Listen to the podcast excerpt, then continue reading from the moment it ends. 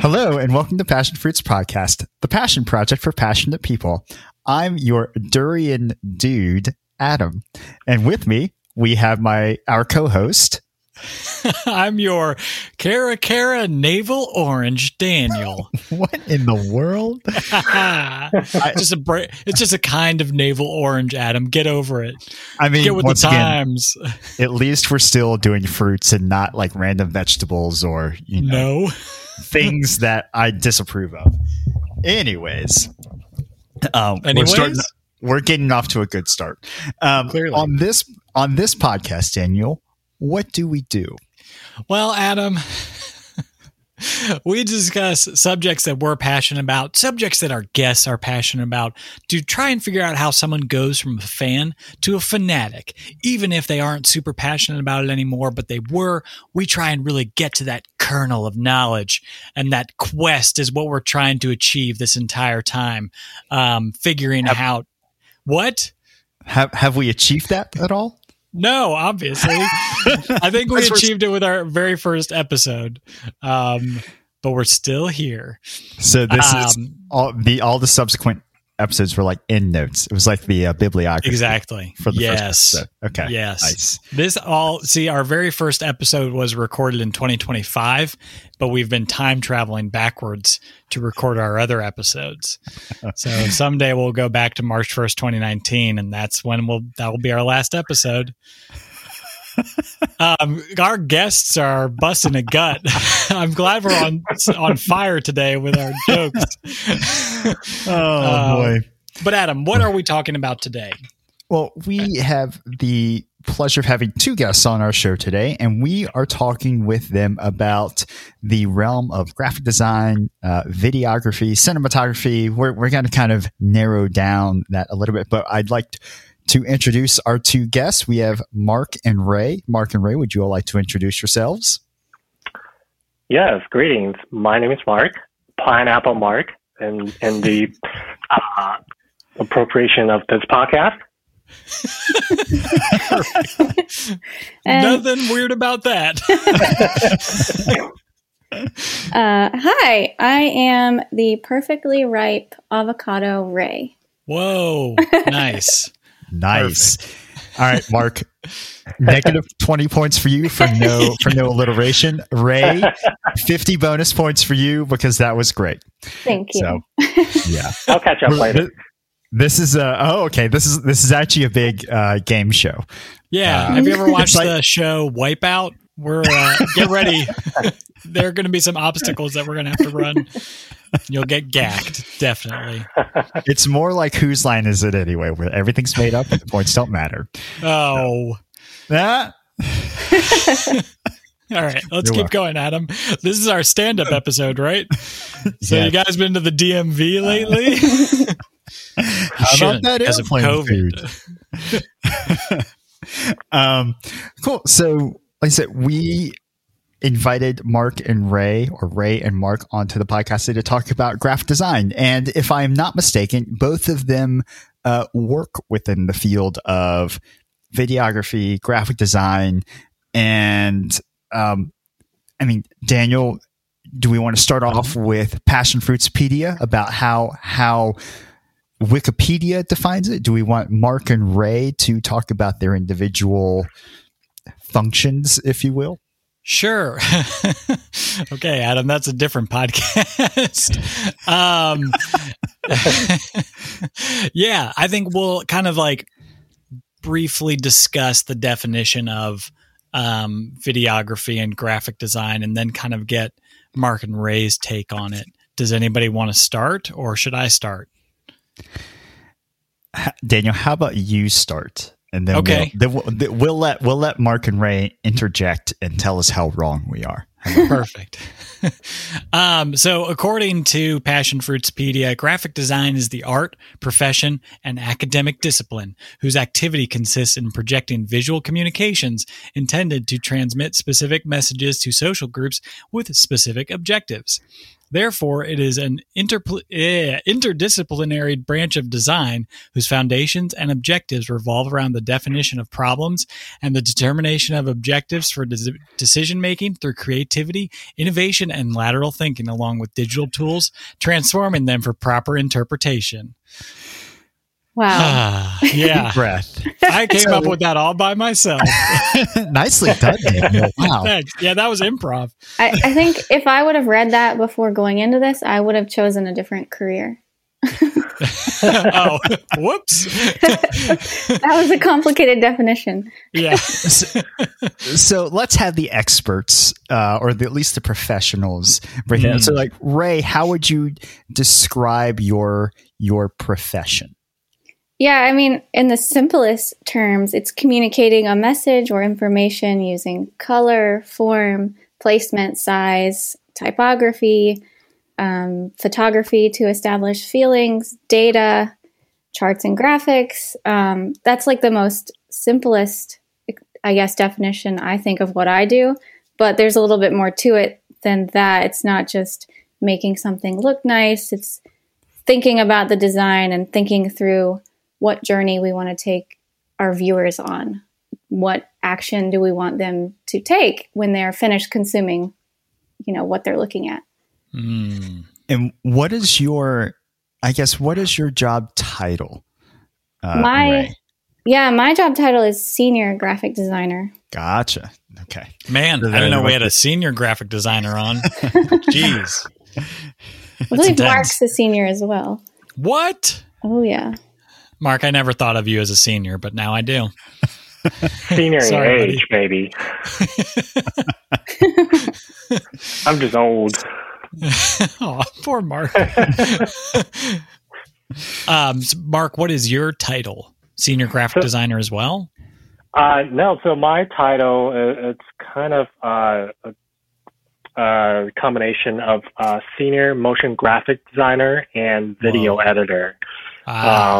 My job kind of encompasses multiple disciplines into one. So I guess you can also say like senior multimedia designer of sorts. Jeez.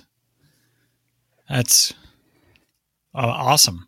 Is this Adam's attempt to try and get people on our podcast who will then we can get up on YouTube, Adam? Are you wanting to do a live YouTube thing or something? No, not at all. Good. Not at all. You know, that is the future for all revenue opportunities. So actually what we should do is we should break our episodes down into 15-second clips and post them to TikTok with a dance. Wait, Mark, How do you feel about YouTube? I want your take on YouTube. I love YouTube. It's a great way to consume information. No, Mark, I'm sorry, but you're wrong. Oh, no. YouTube is the worst. What? What's hate for YouTube? I mean, what was that, Mark? I said, why so much hate for YouTube? No hate. I love YouTube. Just don't listen to any of our previous episodes where I talk trash about YouTube. Anyway, so Mark, Ray gave us kind of the definition of graphic design, but you're also more on the videography side of graphic design. What does that look like in relation to the same idea of like try and communicate something through images and colors and words and stuff like that? Exactly. It's very similar to graphic design, but essentially just with moving pictures. Through same concept of using colors, fonts, but with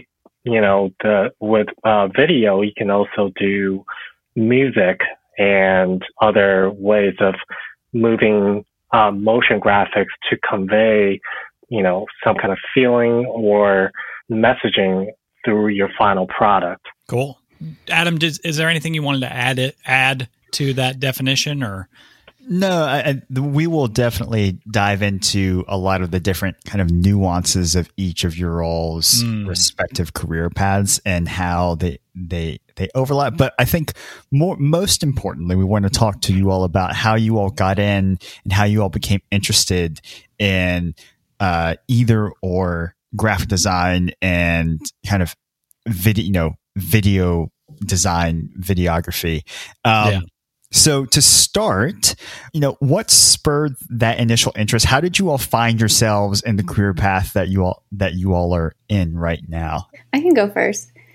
Gosh, my journey is kind of like a bunch of forks in the road. I took a lot of strange paths when I was trying to figure this out in college. I didn't go straight to graphic design, but I guess why I ultimately ended up there is because I couldn't make up my mind, and it was the career my mom was doing at the time. And so I just thought, okay, well, that sounds good. I guess I'll give this a try. And I stuck with it. Here I am. Cool. How, so you said your mother was in graphic design. Starting before college, had you always had an eye for color, for design, for how things are communicated? I would say that I've always been creative. I wouldn't say that I always had an eye for communicating using color or shapes or what have you. I guess just the artistic side of me, that was like the easiest way to channel that into a successful career path. Cool. It's interesting you say it. So my sister was a studio art major in college, and that was kind of her what she wrestled with was studio art is hard to make into a career unless, from her perspective, she was like a curator at an art museum, which the opportunities for which are very few and far between. And so I'd like to dig a little bit into that as far as like the conscious decision to focus that into a career, and also kind of throughout your years in kind of the schooling aspect, like what did you learn, and what I think all of us in college bounced around as far as interests. I mean, Daniel started off as a business major and ended up as a music major. So, and now here's not either of those. Famous podcaster. So, I mean, how was that personal growth throughout your educational year, your formative years? I guess, yeah. How did that transpire throughout college and immediately afterwards? Yeah, I mean, I was lucky that I went to a 2-year college actually, but the program for arts at this particular college was really, really well put together, and like all of the professors were really great, and I got a lot of hands-on experience. So that I really knew what I was getting myself into, I guess, which really helped me make a decision. But then there was also like this aspect, I was really interested in photography, and I thought that maybe I would take that route. But, that's also something that's kind of hard to make a successful career out of unless, I don't know, you get really lucky or you're like journalistic or you're taking pictures at weddings, and that wasn't something I wanted to do. And so the decision for me was really simple.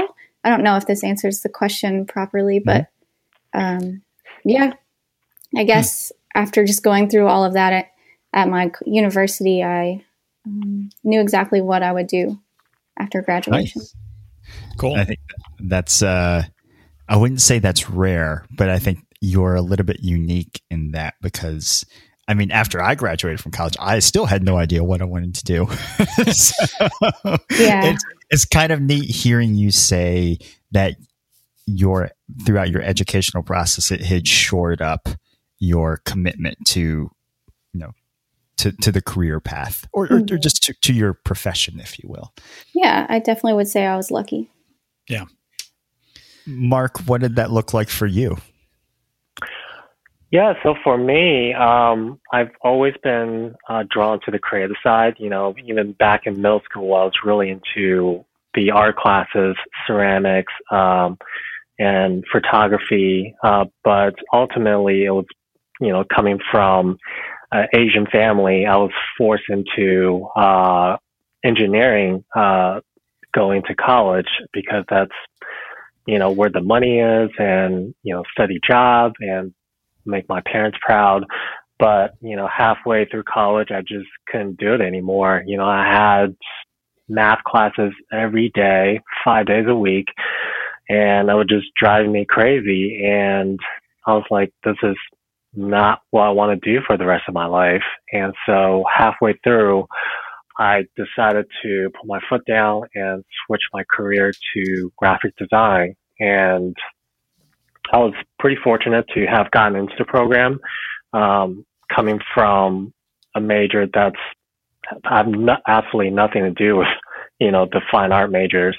So, from there, it was, you know, I loved it. You know, it was still college, and to be honest, you know, like, I didn't really take college too seriously, even though I should have. You know, so, you're talking to a guy, Mark, who went to the midnight release of Halo 3 and failed his math test the next day. So I tried to drag Adam down to my level, but he kept Mark kept clawing out of that pit. Listen, as a fellow Asian who is a political science major, I am incredibly disappointed in both you and Daniel. Oh my goodness. Ray is the only one getting out of this unscathed. Yeah, I still remember staying up late at night playing StarCraft with my hallmates, you know, till like 4 a.m. And then we have exam the next day, and I had no clue what I was doing during the exam. And so what was Mark, that was kind of something that happened to me a little bit, where I took some music classes. As Adam said before, I was taking or planning on being a business major, but took like a music class my freshman year and loved it. And that was kind of when I decided that I wanted to be a music major. What was kind of the inciting class or like event that made you, as you said, put your foot down to say that I want to do this. I don't want to be an engineer. I'm sick of math classes. I just want to play StarCraft and do graphic design and stuff like that. I guess, first of all, Daniel, have you taken a math class before? It made me sick after. Well, yeah, that's true. Math classes are fun. I mean, if they're Math Blaster, the video game, then sure. Mark, it's okay. We won't send this podcast recording to your parents to listen to. So you're safe with us. We're expecting you to do that. Yeah, I can't promise that I won't do that. But the pivoting moment for me, I guess, was remembering what my high school art teacher told me, because I was really into art throughout high school, and I really got to excel during that time. And I remember talking to my art teacher when he was asking me, so have you decided on a college major? Which college are you going to go to? And I told him engineering, and he just had this really disappointing tone in his voice. And he just said, you know, I think you should do what's happy. And if engineering is your passion, then you should go for it. Mm-hmm. And I kind of just, you know, kind of half laughed and half cried inside of myself. I was like, oh, no, this is not what I want to do. And I vividly remember that as I was going through college and, you know, sitting in these engineering classes, boring myself to death. I'm just like, what am I doing? Is this what I'm passionate about? And is this what I want to do for a living for the rest of my life? Right. And so halfway through, you know, I was like, you know what? I just need to change my major to what I love to do. And graphic design at the time was still, you know, half digital, half still manual, like printing, very hands-on and things like that. And so it was a tough transition. And the hardest part was telling my parents that I was changing major, you know, because I know they'll be really disappointed in my decision. It's not what they wanted me to do. And fortunately, they took it well. You know, they're like, well, it's either you flunking out of college, not doing what you want to do, or following your passion, staying in college and finishing your degree. And so they were fully supportive, and I was very lucky to have, you know, very supporting parents like that. That's excellent. And truthfully, it's very heartwarming to hear that your parents were supportive, even though it may not have been the vision that they had for you long term. Fortunately, like, I was raised by a couple of hippies, and so they were like, do whatever you want in college. It's time to explore. And then my own internal thing was like, gotta get a career. So obviously I went into the bicycle industry, the most lucrative of all the industries. Obviously. But your stories are fascinating, and I think it's really interesting. And this is what we really try and get at, is understanding how you all came to come to your career. And that perhaps this is a poor analogy, but, graphic design, and it seems like you all have found your niche within the broader realm of graphic design or videography. And how did you all kind of narrow your way down into that? And I think it's analogous to like being a doctor. You can be a doctor, but you can also go into a specific type of medicine, internal medicine or pediatrics or whatnot. What along your career path has, and maybe not even just in your career path, but just in life in general, pushed you towards or narrowed down your specialty, if you will? Huh. Right? Well, I guess I'm struggling to say that I have a specialty within graphic design, because I feel like and I know this is similar for Mark, but we both wear a lot of different hats. Mm-hmm. And that's kind of something that is harder and harder to find among designers today, because I don't know how the education has changed, but I feel like a lot of the younger people who join our team, they are more specialized in what they focused on in college. But because I have so many different areas that I know information about, or that I'm like, I can pass by, I can do a pretty good job in a lot of different disciplines. I feel like that makes me maybe more successful in a way. Mm-hmm. Yeah. So I'm not really sure how I got to where I am. I just kind of, I graduated and I took the first job that I was offered. And what did that look? And I mean, you've had a lot of different experience from perhaps different areas of graphic design. When you moved, or as you built up the expertise to wear a number of different hats now, like, mm-hmm. how did that evolve in your progression? So like, were you on, did you work for a company doing, really intense photography work, and then you moved to another company where the clients asked for different stuff, and like it kind of built upon itself? Or what did that, or what, or have you done more or less everything for your entire career? Yeah. So I took the first job as a junior designer that I was offered. And I did a lot of print design, a lot of digital design, and as time has gone by, sometimes that shift is, moves towards social media, because that's such a big deal. Mm-hmm. I've also had to do motion graphics a little bit.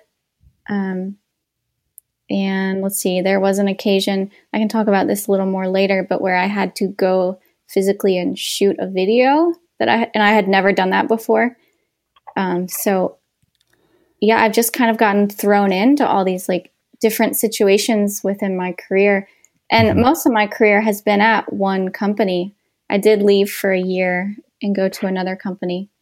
But then I ultimately went back to the first job I had. And are there connecting threads throughout all those experiences? So as a creative person, and how you employ that within your craft, are there similar themes that keep coming up? If you have an eye for light and how it interacts with color, does that translate its way through all of the different mediums? And they're like technical bits that you have to kind of tack on here and there, or like what have you found your? Yeah. How does that work? And this is coming from a complete or sheer ignorance, because I am not creative. So we're both very curious as to how people kind of translate those skills from one to the other. Mm-hmm. Yeah. I mean, it's interesting to think back over my career and like how I've grown as a designer, because, you know, even designers, we are constantly consuming designs that are being put out and we're pulling inspiration from other places. And just thinking back, I guess the way I've evolved in terms of like developing my style within my craft, like, I mean, I've gotten faster, I've gotten better at pulling in the appropriate amount of colors and the appropriate typography. And then something I really enjoy doing is layering color with texture, and photography when it's appropriate. It's hard for me to describe it, you know, with words. No, that this is a wonderful medium to describe art. Let me tell you, it's kind of like, it's also a wonderful medium for like our stand up comedy episode where we try to describe jokes. It works well all the time. Let me guarantee you. There was a point you made there too, Ray, about inspiration, and I want to put a bookmark on that and come back to it later on for both you and Mark, as far as where you all derive inspiration from. But Mark, do you have any? What did that progression look like for you? Because in videography, or like, you know, media design, how did you get along to that path, if you will?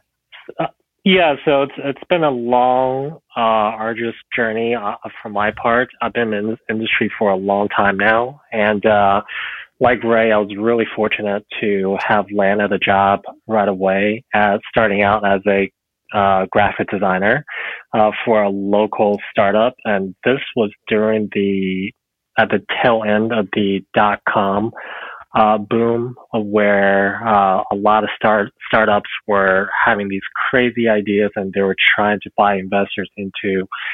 And so this company that I started working for had large contracts with Best Buy and Circuit City at the time, where they were doing these virtual product 360-degree spins. So essentially, you will log on to their website and say you want to buy a, you know, point-and-shoot digital camera. This kind of flash pop-up window appear, and you can interact with this product. You know, you can spin it around. You can see how the LCD monitor will pivot out. And, you know, this was all shot manually, frame by frame, and composed together in Macromedia Flash at the time. And so that was my job, was to design that interface and also assist with studio photography of the actual product. And so we will get hundreds of brand new electronic products in, which is really cool. We got to play with all those, you know, new cameras that were flowing in. And I kind of got to do, you know, product photography training through our senior editor, and then I was doing, you know, designing the interface and also learning how to code in Macromedia Flash. And so I got a lot of exposure, thankfully, through that startup company to wear multiple different hats and learn multiple different skills. And it was from there that I kind of got more into photography, because that was one of the tasks that didn't require you to sit at your desk all day long. So I was like, this is great. I'll take that task. Well, real quick, Mark, you dated yourself in three ways. One, you referenced the dot-com boom. Two, you referenced point-and-shoot digital cameras. And three, you referenced Macromedia Flash. Oh, no. Just kidding. Just kidding. Real quick aside on that is, in my last job, I actually, it's funny.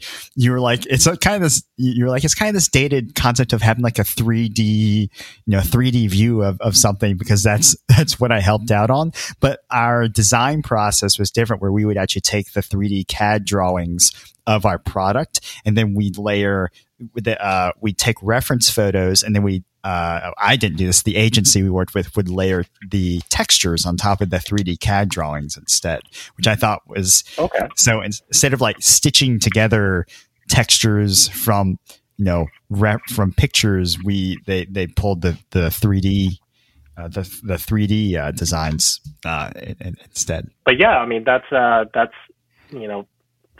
essentially my beginning of my career in the creative industry. And from there, I got more and more involved in animation, online animation, because that was where the trend was headed during the time, with these fancy websites and things like that would have like a music and animated intro, which then leads you into the main landing webpage.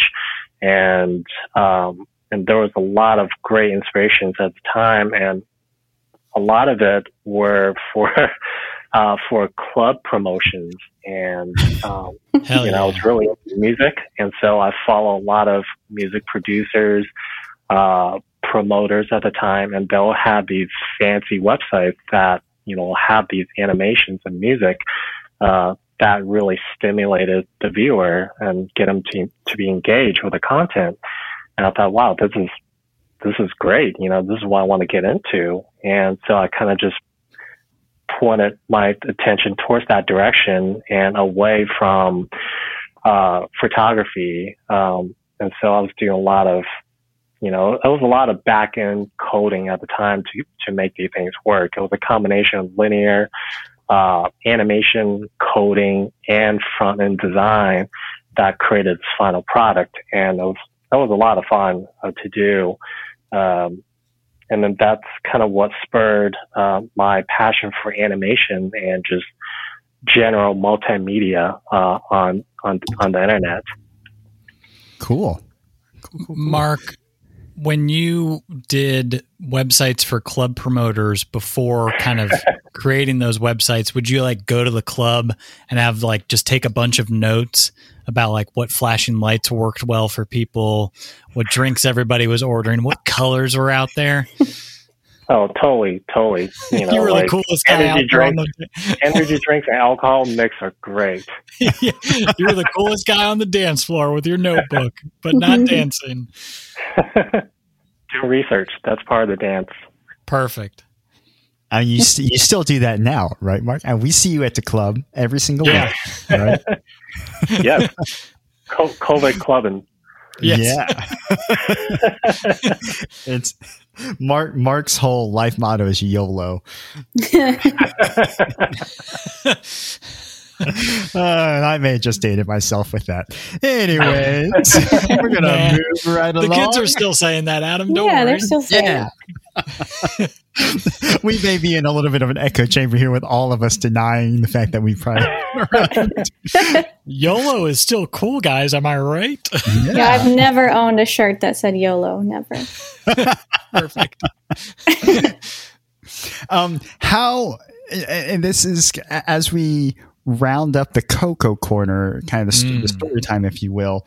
How do you all describe your jobs to other people, and what is their reaction? And I ask that because in my profession, and I don't think people understand how much work it takes to how much work and how much knowledge and how much wisdom to a certain extent it takes to build imagery and build that apply to websites or book covers or what have you. So what do people tend to think your job is, and how does it differ from what your job actually is? People think, when I say I'm a graphic designer, they usually think I just design logos every day, which is not at all. Sometimes we do logos. But usually if I'm designing a logo, there's so much more to it. You have to think about, the brand as a whole. And so if I were to describe my job to somebody, I guess it would depend on who I'm talking to, number one, because do I need to give them an elevator pitch about the company that I work at? That doesn't really happen that often. You don't give the elevator pitch to your grandma. Yeah. If I want some feedback. I've got this great club website I can design for you, Grandma. Or do you just, or are you just missing that out due to COVID that you're, that you normally just ride elevators all day long and, you know, pitch your ideas to people as they come on? Yeah, that's the... Yeah, I love the pressure of having to communicate in like a minute. Right. But yeah, people don't ask a lot of details when I say what I do. So I guess in a way I'm kind of thankful for that because it's kind of a complicated answer, I guess. Yeah. That we need to find new friends. It's actually interesting what you do. Yeah, maybe I need people who care. And that's where Daniel and I come in. Yeah, I was going to say we care, Ray. We care. We'll email you once every other day. Be like, so Ray, what do you do again? How was your day? If you do job interviews or any other elevator pitches, you can just give them this podcast episode and just watch them listen to it for like an hour and 15 minutes, just like intently staring at them. Count the laughs and count the times they kind of look at you with a nervous eye. Then you know you've got the job. That's a great idea. Yeah, this is career advice with Daniel and Adam. Yeah, this is the career advice corner. Mark, how about you? So yeah, I mean, it's the same thing with Ray. It's kind of a complicated answer because I do wear many hats at my job. But you know, typically when people ask me what I do, first things that pop up in my head is that internet meme. You know, it's like, what I think I do, what my parents think I do, and what I actually do. And so, you know, in my head, I'm like, yes, I'm a director of photography for Michael Bay. And for what my parents think I do, it's like I'm holding this 1980s VHS camera filming a cool skateboard video. Oh, hell yeah. And, and what, you know, other people think I do, I don't know, just making cat videos all day for YouTube, you know. Hey, now there's a lot of money in cat videos. Thank you. Yeah. So. Yes, when I hear YouTube is the future. Don't let him fool you. He's taken cat videos before. I have, yes. I am proud of that. I got paid for it. So nice. That's the perfect description. I'm a cat videographer. That's going to be the title of this episode is Cat Videography with Mark and Ray. Done. Now, I think there was a reason I asked that question too, is I had an intern this past summer who was a graphic design intern. And it was really impressive because, and I think Ray said it earlier around kind of understanding who the audience is, who you're talking to, how they consume information, what the brand is. And my former boss and our team none of us really grasped the breadth of what she was capable of doing. And it was really impressive where like her end of summer deliverables, which she actually designed some commercials for us or some targeted social media ads, if you will.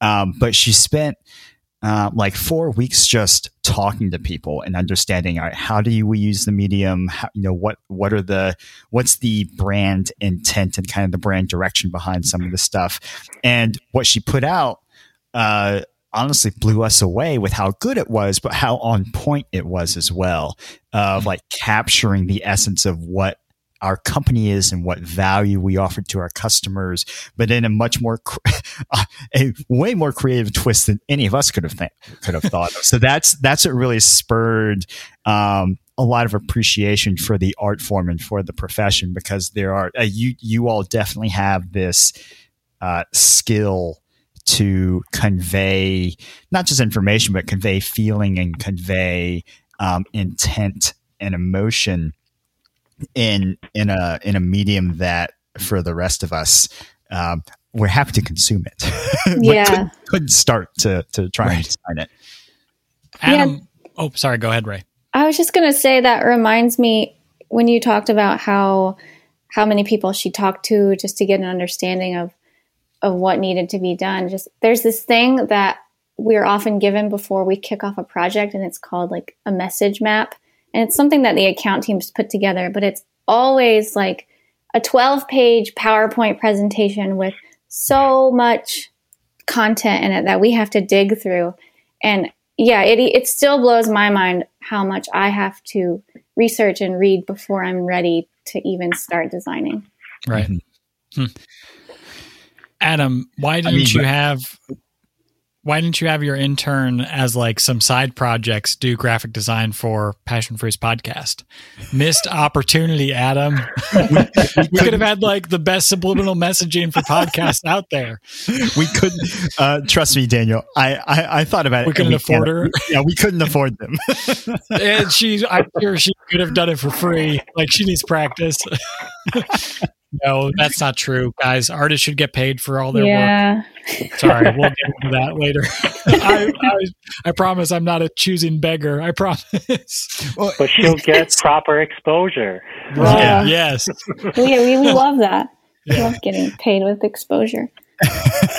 Exposure pays a lot. Pays the water bill, right? Yeah. Right. Here, Duke Energy. Here's 5 exposures. Wait, that's something different. But it was so interesting because like a good chunk of my job is like putting PowerPoint presentations together, which is fascinating. Let me tell you. And there's always the most intense thing. Yes, Leah. High stakes creative work. Let me tell you. But there's like as a very, very small microcosm of like, I just don't know what looks good. Like my fashion sense is mediocre at best. Mm. But just the way I think about how to convey information is just not at your all's level. But there are these t-shirts that say PowerPoint Picasso that I've been tempted to get. It's funny because talking to my younger sister, who is an artist, and she and I have a lot of discussions about art and how it's applied. And, you know, to your all's previous point about, you know, not being paid with exposure and kind of this weird critique or misinformed critique of anything in the arts. My sister, one of her pet peeves is when people like look at modern art and they'll be like, why is that special? I could do that. And right. her point is, yes, you could, but you didn't. And that's her whole mantra is, yeah, if you look at something afterwards, you know, you can critique it, you know, whether it be a video or a piece of art or a sculpture, but you didn't do it, and you didn't go through that creative process of putting it together and enveloping all the other considerations that go into it. So that's the similar sentiment I feel for any creative project, not just sculpture or something like that. Yeah.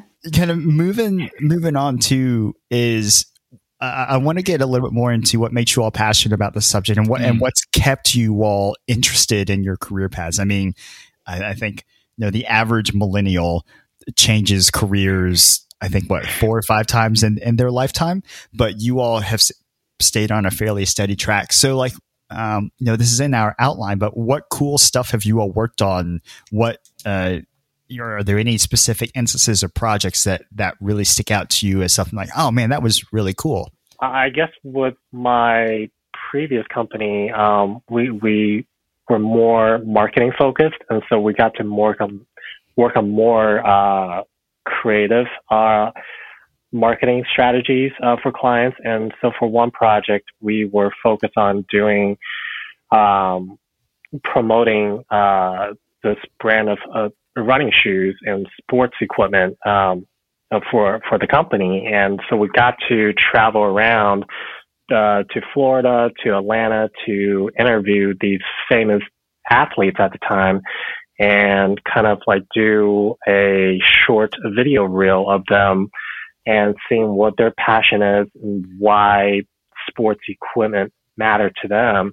Mm. And so at the time, I was still just only a grip, which means just a helper on the side, not mainly focused on the camera, but helping the main cameraman, grabbing equipment, grabbing different lenses whenever he needs them.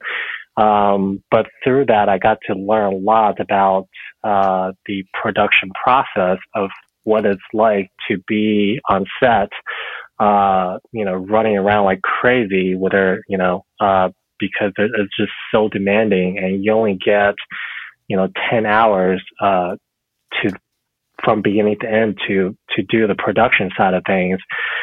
It was important to me because it was a really good learning experience, just to see what's all involved and what each role of production do, from the main director of photography to the director to the location scout to me as a grip, and to the talent and to the other agencies that were there, you know, kind of like breathing down our back as we were executing this project. That was just a lot. And I learned more from that than, you know, from anything I learned in college, you know, just being on set.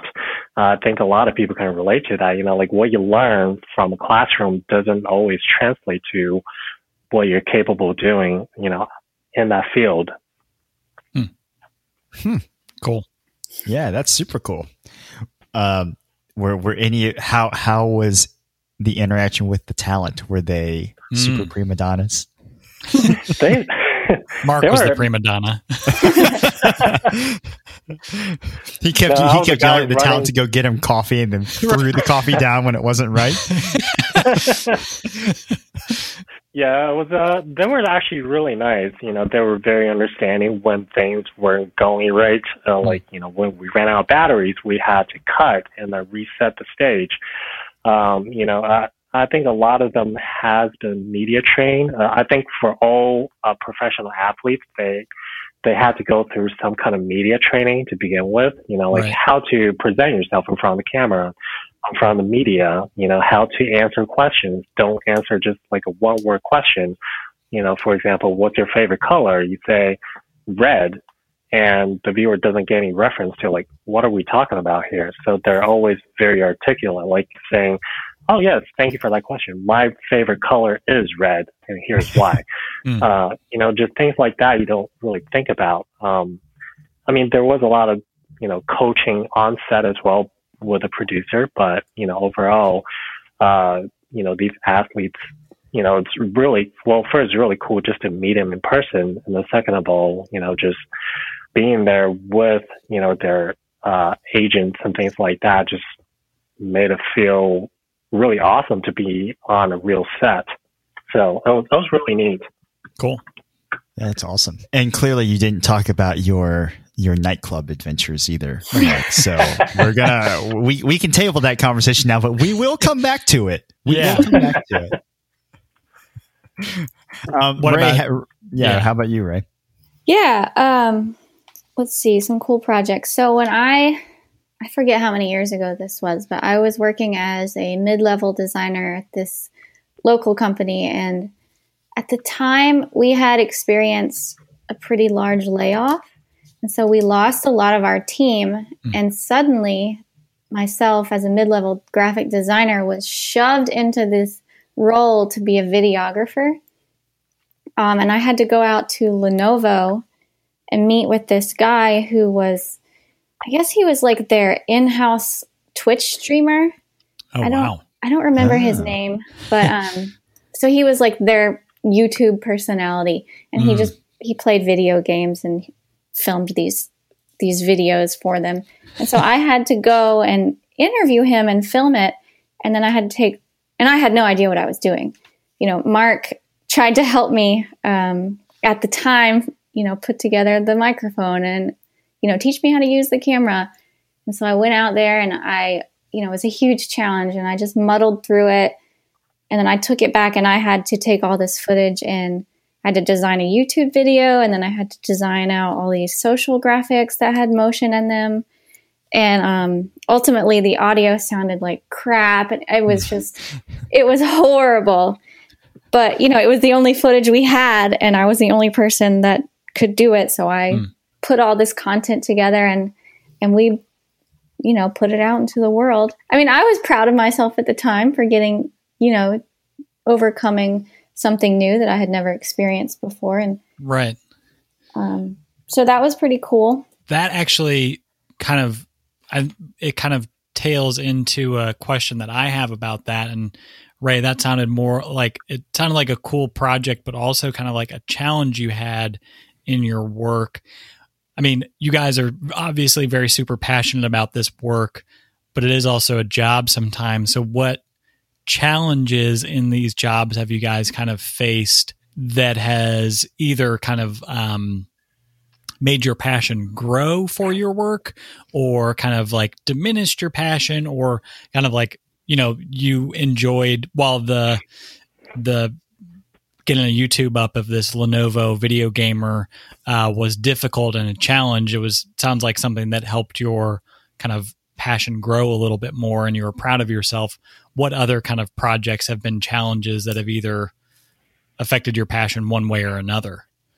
Yeah. So for me, what comes to mind, and in the word passion, it's kind of like a roller coaster for me, because, you know, I don't have the luxury of choosing the projects that I work on at my job, right? Or the clients that I work with, because I'm, you know, I work within this PR firm.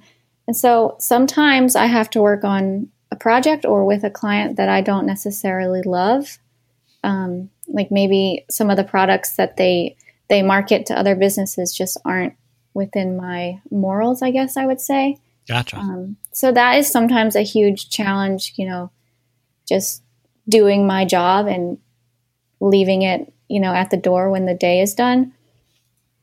And that can really affect the idea of passion as well, because if you're not passionate about the content, then the design, you know, could also suffer. Right. Mm-hmm. So that's definitely something that I struggle with a lot. Yeah. Ray, are you telling me you've done work for the Carolina Kitty Killing Committee? My God. Yeah. Yeah, that's what I'm saying. Yeah. Clearly, that was the message hidden behind all of Ray's words. Interview over. Wow. God, I hope that committee does not exist. Yeah, jeez, Adam. Don't even make us think about something like that. Adam's having quite the Saturday. I know.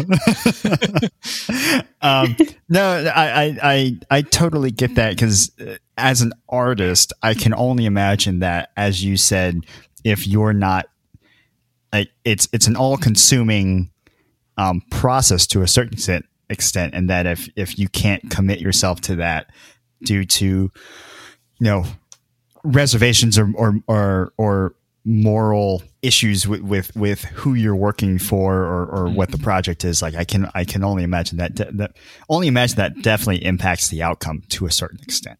Mm-hmm. Totally, but for sure. How about you, Mark? I hope you're not a member of that committee, or weren't working for that committee either. The kitty killing committee? No, I certainly hope not. Yeah. So for challenges in my field, I mean, I guess there are a lot, and I guess for me personally, the challenge is having to get up crazy early in the morning for these shoots. You know, like especially when we're asked to, the client asks, "Hey, it'd be great to get some sunrise time lapse." And when I hear that, I'm like, "Great! Now I'm gonna get up at 3:30 in the morning, you know, drag all my equipment out in the field and sit out there until the sun starts to rise and you know, start filming." But I'm doing that less and less nowadays. You know, being out in the field, one because of COVID, and two just because of the change in my field. But yeah, the challenge is just being out all day, and another part of just the travel logistics of dragging, you know, like 4 or 5 huge Pelican cases of video equipment through the airport to your destination. It's very physically demanding. Yeah. And that itself, it's a workout. And I definitely throw my back out a couple times doing that, just because I'm old. I was going to say, Mark, but you're so swole though. Like, yeah, come on. This is how you get so buff. Exactly. It's all an appearance, right? You want to get in front of the camera, you're not. Yeah, it's not function. It's a Hollywood muscle, not functional muscle. Right. Unfortunately, yeah, so. That's right. It just to look good. But yeah, I mean, other aspect of the challenge for a motion graphics design of just keeping up with the industry constantly. You know, like every week you have to go online, go on different creative websites to see what the latest motion design trend is, and making sure you're up to date because you don't want to be creating what you think is a new and exciting content and present to the client. And then they come back and say, hey, we saw this last week. It's already been done. Can you come up with something more, exciting with more pizzazz? Could you please stop using YOLO in all of your videos? And can you stop putting cat in all of your videos? Right. So yesterday. It's things like that. You got to constantly, keep yourself up to date with. And that can be a challenge because day in, day out, that wears you out, knowing that you're constantly behind and someone else out there is constantly striving and pushing the industry forward. And it's like a cat and mouse game. Like one day you can be the innovator and the next day you could be, leaps and bounds behind and you have to catch up. Right. So it's, that goes the same for graphic design as well. There are certain trends, 1 year or 1 month, and then that dies out and you got to come up with something different to captivate the audience attention again the next time, because we're all on social media constantly nowadays on our phones, and we're constantly absorbing all these, mind stimulating content and ads and marketing schemes. And these things are constantly evolving. And the people behind these things, they are the ones that are pushing these trends forward, and they got to be so innovative and so creative that it puts a lot of pressure as a designer and as a creative lead to come up with these kind of contents that rivals and amidst of all these static of other creative content that's trying to grab your attention. So it can be very intimidating out there. It's a very cutthroat industry, especially for the marketing people. And even though you're not part of that marketing team, you still have to come up with these creative executions based on what the marketing team tells you to do. So it's a lot to handle. Yeah. At the end of the day. I was going to say, are there, kind of going along with that cutting edge idea, and for both of you, Mark and Ray, are there creators that you kind of keep tabs on as like ones that you respect and know, like, okay, these guys are usually on the cutting edge, or I like their ideas, or I like seeing what they do and use those as inspiration for some of your ideas? Or do you kind of try and not insulate yourself, but also kind of try and insulate yourself so you're not copying trends or copying other people's works? How do you kind of keep track of creators? I can only think of a couple by name that I've been following since college, and that's Stefan Sagmeister and Jessica Walsh. But, I don't know if you're familiar with those guys, but I mean, they're very inspiring and their work is like really amazing. But I don't really know if like some of that applies to like the corporate world that I live in, because, I'm designing mostly for just very practical uses for our clients, like, web designs and social media and what we call, which is sell sheets, which is just like a piece of paper that they will print and hand out to these, customers of theirs. And it's just like a data dump. So it's not always very glamorous. And so it's hard to, like Mark said, there is a lot of pressure on graphic designers to follow a lot of different artists. And sometimes that can be really challenging because there's so much out there that it's just overwhelming to, pick a lane, I guess, and stay in it. And I guess in some ways that staying in one lane is a bad thing because it's constantly changing. Yeah. But there are some creators on Instagram that I follow. And then there's also like hashtags that I'll follow. Maybe it's just hashtag graphic design, and you can just, you're seeing constant content, even if it's not always good. Oh, get ready. We're going to use that hashtag nonstop before this episode. You're like, oh God, I'm sick of these passion fruits guys. And that brings something else to my mind, which is like, if I'm looking at constant, you know, like designs on my phone, on Instagram, I'm also comparing myself to these creators, which is a whole nother can of worms that can be like really toxic. Right. So that, you know, we will try not to dive down into the toxic hole too much, but that was a question I had is, you know, can you turn off your graphic design brain when you need to, or are you constantly either critiquing or comparing, critiquing other people's work or comparing yourself against, you know, like a billboard outside or a corporate presentation layout or something like along those lines? Like how does that impacted your day-to-day kind of non-work life? Yeah, that's a good question. I am personally, I'm pretty bad about comparing myself to other designers, especially when I think that they're incredibly talented. I do that a lot. But then there's other instances where if I see a design or like a logo for, I don't know, as an example, I mean, Chick-fil-A or something, if I see a logo that we all well know and I don't like it, like sometimes I can't like let that go. I'm not saying I don't like Chick-fil-A's logo. I'm just an example. Sometimes you were really quick to the draw with that, Ray. Yeah. That's all I can think about. You know, I love those pickles on the buns. But yeah, sometimes I get hung up on like, ugh, that letter looks wrong. But most of the time, we do that all the time. Yeah. I feel like we do that all the time. We're watching TV, or when we're out driving, we see a billboard that's horribly designed, and we both just like, oh, look at that thing. And we're being all judgy. We just can't help it.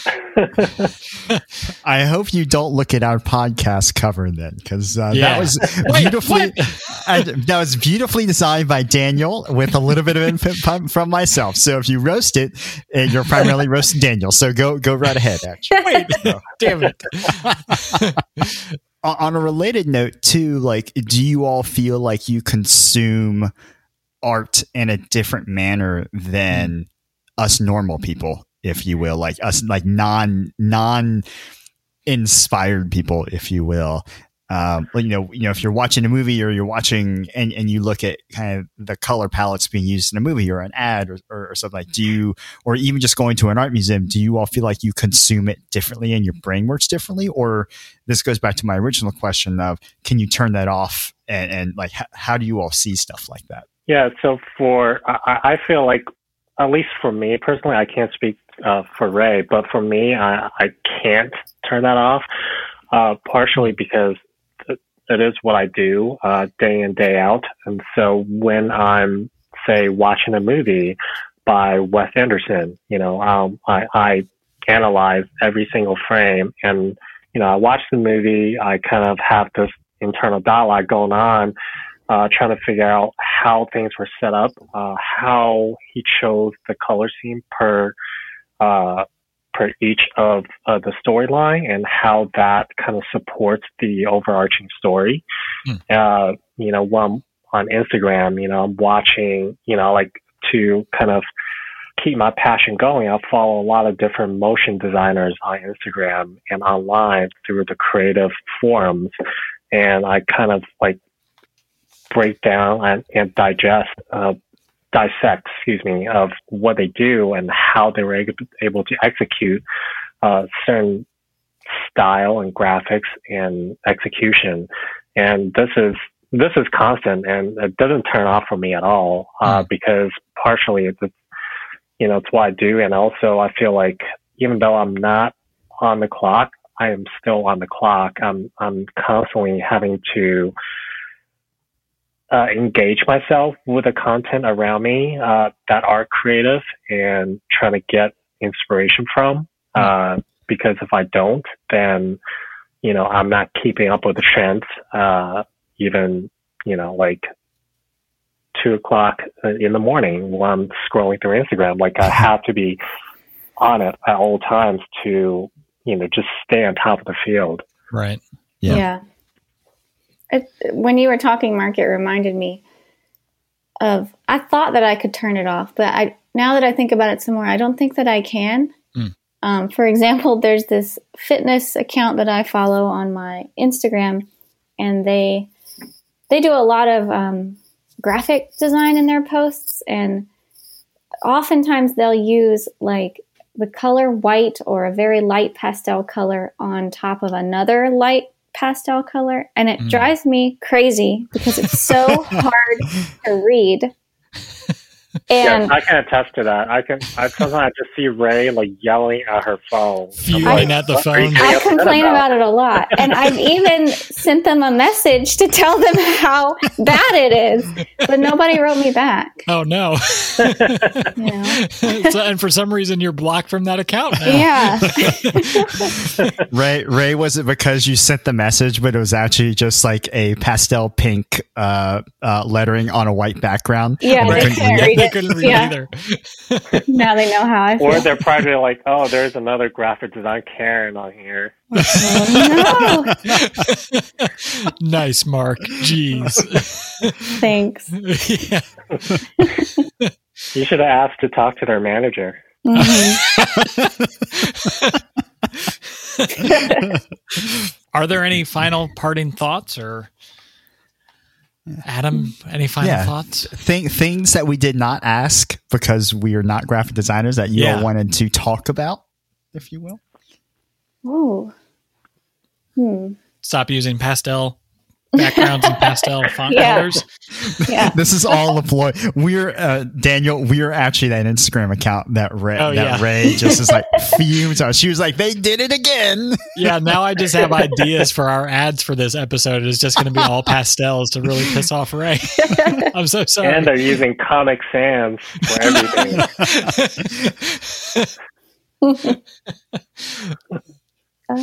I don't know. I can't think of anything. Mark.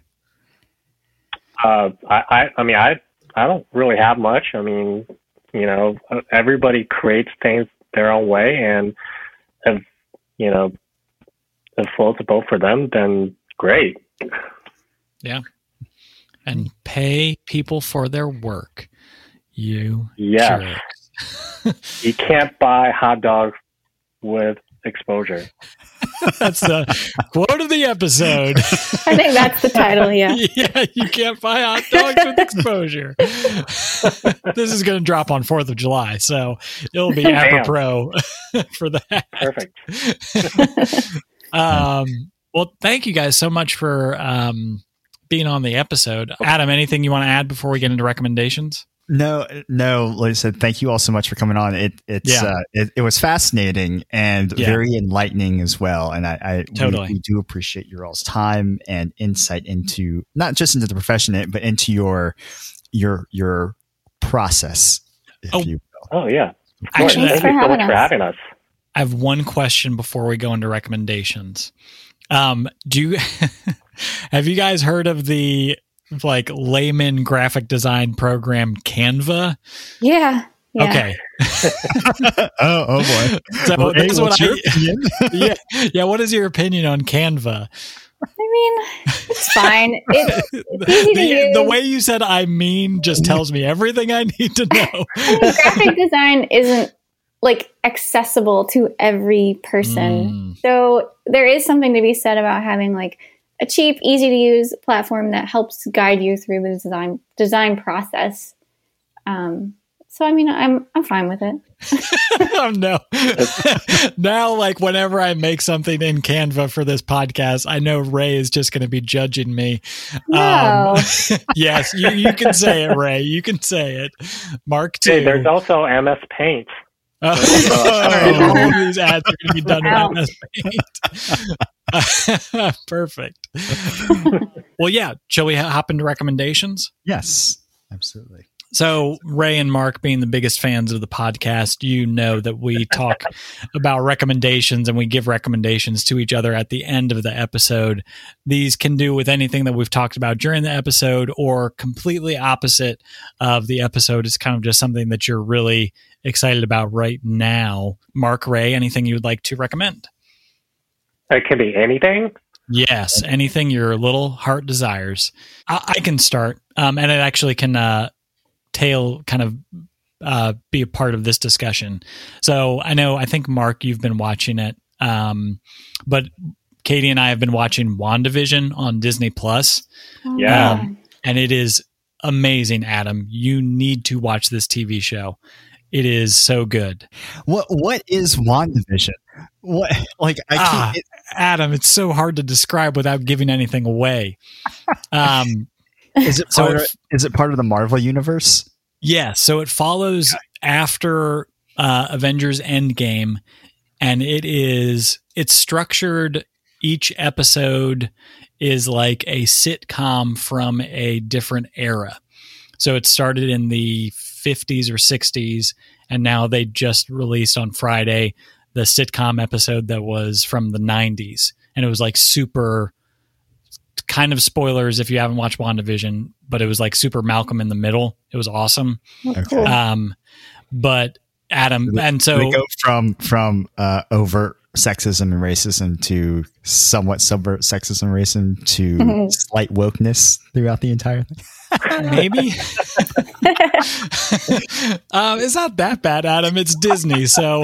That's a whole nother thing to unravel then. Well, true. After the events of that one actress from The Mandalorian getting fired this past week, I think they're keeping a pretty close eye on their image. But in between, at the 15-minute mark of each sitcom episode, quote unquote, they have commercials, and Ray and Mark talking about graphic design and stuff like that. I wonder what their take is on the commercials, but I don't want to give too much away, Adam, because you need to watch this show. It is amazing. It is some of the best content, Marvel content out there. So yes, please watch WandaVision. Mark, Mark and Ray, are you watching it? Yeah, we watched first episode. And the first episode was kind of underwhelming, and we were both like, "Is this what the show's about?" Because it's not that exciting. But I think we need to just keep watching. Yeah. I've struggled with it just because I really wish, because since they're structuring it like a sitcom, they've kept the episodes pretty tight for the first 6 episodes at like 30 minutes. So like the action gets going and then it ends. So you're just like, damn it. But now they've released 6 episodes. So if you wanted to, and they're starting to explain a lot more. So if you wanted to watch it now, you would get more enjoyment out of it. Just because they've explained a lot. So, but there's still, there are going to be 9 episodes, and next week will be episode 7. So yeah, I think everybody should be watching it because, like The Mandalorian, I think this is some of the best Marvel, and not that Mandalorian is Marvel, but some of the best content for Marvel that they've put out in a while. So cool. Yeah, we'll definitely have to watch it. It's really, really good. And I guess since we're talking about TV shows, for another one that I would recommend is called Warrior. This is, I believe, on HBO Max, and it's a really cool show about the Asian immigrants being in San Francisco in the early 19th century, and it's a storyline loosely written based off of Bruce Lee, and it was directed by, I think, Justin Lin, who also directed Fast and Furious movies. But it's really well done, really well shot, and the cinematography is on point. And also, you just get a little, loose historical history on the history of the difficulty that the Asian immigrants had to face during that time, and the discrimination and racism during that time in San Francisco after the gold rush. And there are a lot of cool fighting scenes, which, it's really well done. And the storyline is very complex and engaging. So I highly recommend it. And you said that's called Warrior? Yes, Warrior. Awesome. Well, definitely check that out. Cool. That sounds way better than WandaVision, Mark. It's very violent, though, so not for children. Yeah, Adam, sorry, you can't watch it. Oh. Ray, do you have anything you would like to recommend? I do. It is not related to graphic design, though. That's perfectly okay. Okay, so my favorite author is Brandon Sanderson. Yes. I'm sure you're familiar. Hell yeah. And so I would recommend the Stormlight Archive series. Yes. I'm rereading it right now to prepare myself for the fourth book, I believe. Have they announced when that's coming out? It's out. What? Have I read the fourth book? We have to stop this podcast right now. I forget what it's called, but it's out for sure. Man. Yeah, I love that whole series. It's very, very good. Rhythm of War, sorry. Oh, man. Yep, it's out. I have not read that. Gosh, this is why we had you guys on. So we get to that last 5-minute section where I have to sprint out of the room because I need to read this book. So I have the Stormlight archives on my Kindle. I have not started them yet, though. So we'll have to. I think I recommended that a while ago, Adam. The first one is The Way of Kings. Yeah, okay. Amazing. Yep. I would recommend any book by Brandon Sanderson, honestly. Yeah. Mm-hmm. I'll have to check that out. Yep. Adam's got a lot of homework. Yeah, you do. You've got like 5 books. You got to get going. 5 books, 2 TV shows. Mm-hmm. I'm just going to take vacation next week and tell my boss I have a lot of other homework to do. Well, it's a good thing you can't go anywhere, so it's perfect. Exactly. Yeah. I think the only recommendation I have actually stems from watching Ted Lasso. That was a recommendation from a few episodes ago. Yeah. But one of the artists featured in, or one of the music artists featured in one of those episodes was Cam Cole, who is a British street performer that he went viral on the internets, on the interweb. Whoa! As a one-man band, but he has this really, really awesome sound that I would highly recommend people to listen to, and it's kind of a mix of like rock, but blues, a little bit of like blues, folk rock. It's this weird mishmash of stuff, but I would highly recommend. I think he only has one album called I See that that's his compilation of most of his work thus far. So, cool. I'll check it out. Yeah. Alrighty. Awesome. Once again, Mark and Ray, thanks so much for joining us. Thank you guys. Yeah, this was fun. Thank you. Yeah, that was fun. Thank you guys for having us. Of course. Daniel, you wanna play us out? Sure. As our listeners all know, that we are on social media. We're on Twitter at PassionFruitsP2. Instagram at Passion Fruits Podcast, Facebook at Passion Fruits Podcast. You can email us at passionfruitspodcast@gmail.com. We've got a blog at passionfruitspodcast.home.blog. We're on YouTube, of course, because that's where everybody is now. Passion Fruits Podcast. Some of our most recent episodes are up there. I'm slowly, over the 2 years that we've been doing this whole thing, putting the back episodes up there. So, enjoy, and thank you guys again. Yeah, thank you. Thank you guys. And bye, Adam. Bye. Bye, listeners.